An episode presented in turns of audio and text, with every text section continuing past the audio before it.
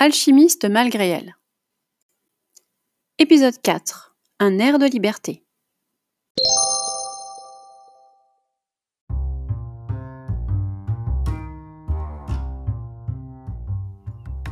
Avec tous ses voyages, Esther change d'école chaque année. Un bout de scolarité par-ci, un bout par-là. Quand Esther n'est pas dans la moiteur d'un nouveau pays d'Afrique, elle est dans la fraîcheur des Hautes-Alpes avec sa maman.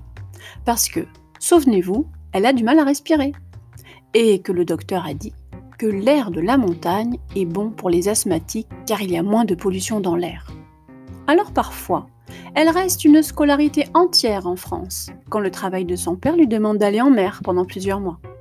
Les barges pétrolières n'accueillent pas les familles des travailleurs. Et puis parfois, son père part deux ou trois mois sur des chantiers dans des pays où il y a des tensions politiques, et c'est beaucoup trop dangereux pour les femmes et les enfants.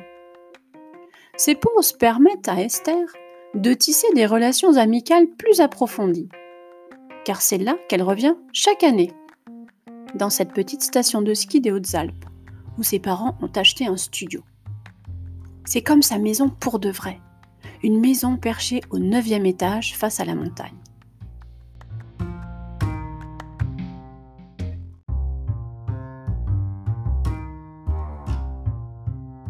C'est dans une école de petit village dans laquelle il y a si peu d'enfants que les classes sont en double ou triple niveau qu'Esther peut prendre un peu plus ses marques.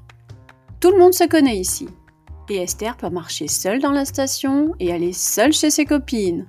Une vraie bulle de liberté. Elle y a aussi appris à faire du ski de piste et du cheval grâce à la copine de sa mère qui tient un ranch. Elle y a aussi fait son baptême de l'air en deltaplane à l'âge de 8 ans. Waouh, c'était génial de voler dans les airs, skier au pied et d'atterrir en bas sur la neige au milieu des skieurs. Et en plus, le moniteur est vraiment un joli garçon.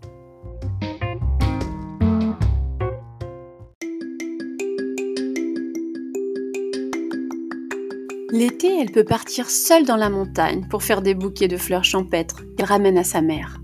Elle imagine qu'elle est Heidi. Elle s'allonge dans l'herbe printanière qui pousse sur les pistes de ski et laisse son esprit rêver à plus de douceur de vie, et laisse son cœur se remplir de joie l'espace d'une promenade dans la nature. Elle imagine des fées des farfalets se cacher dans la mousse des sous-bois. Elle a aussi sa copine Nicole, dont l'oncle est berger. Et un jour, ils sont tous partis dans la montagne avec le troupeau de moutons pour les emmener au pâturage. Oh, c'était une super journée au son des cloches.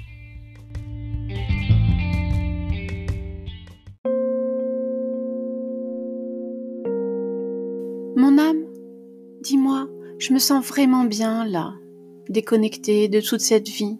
Je rêve d'amour, tu sais. Ah, ma petite étoile, je sais bien que tu rêves d'amour. Tu as cette grande force en toi que certains appellent le détachement, qui te permet de prendre de la distance, de la hauteur avec ce que tu vis parfois. Tu as également une autre grande force, c'est ta grande imagination. Il te procure un havre de paix pour t'aider à te ressourcer. Continue d'apprendre, ma petite étoile, d'observer et d'expérimenter. Vois comment tout ceci est imbriqué. Vois la trame se dessiner et surtout, profite de tous ces moments de douceur.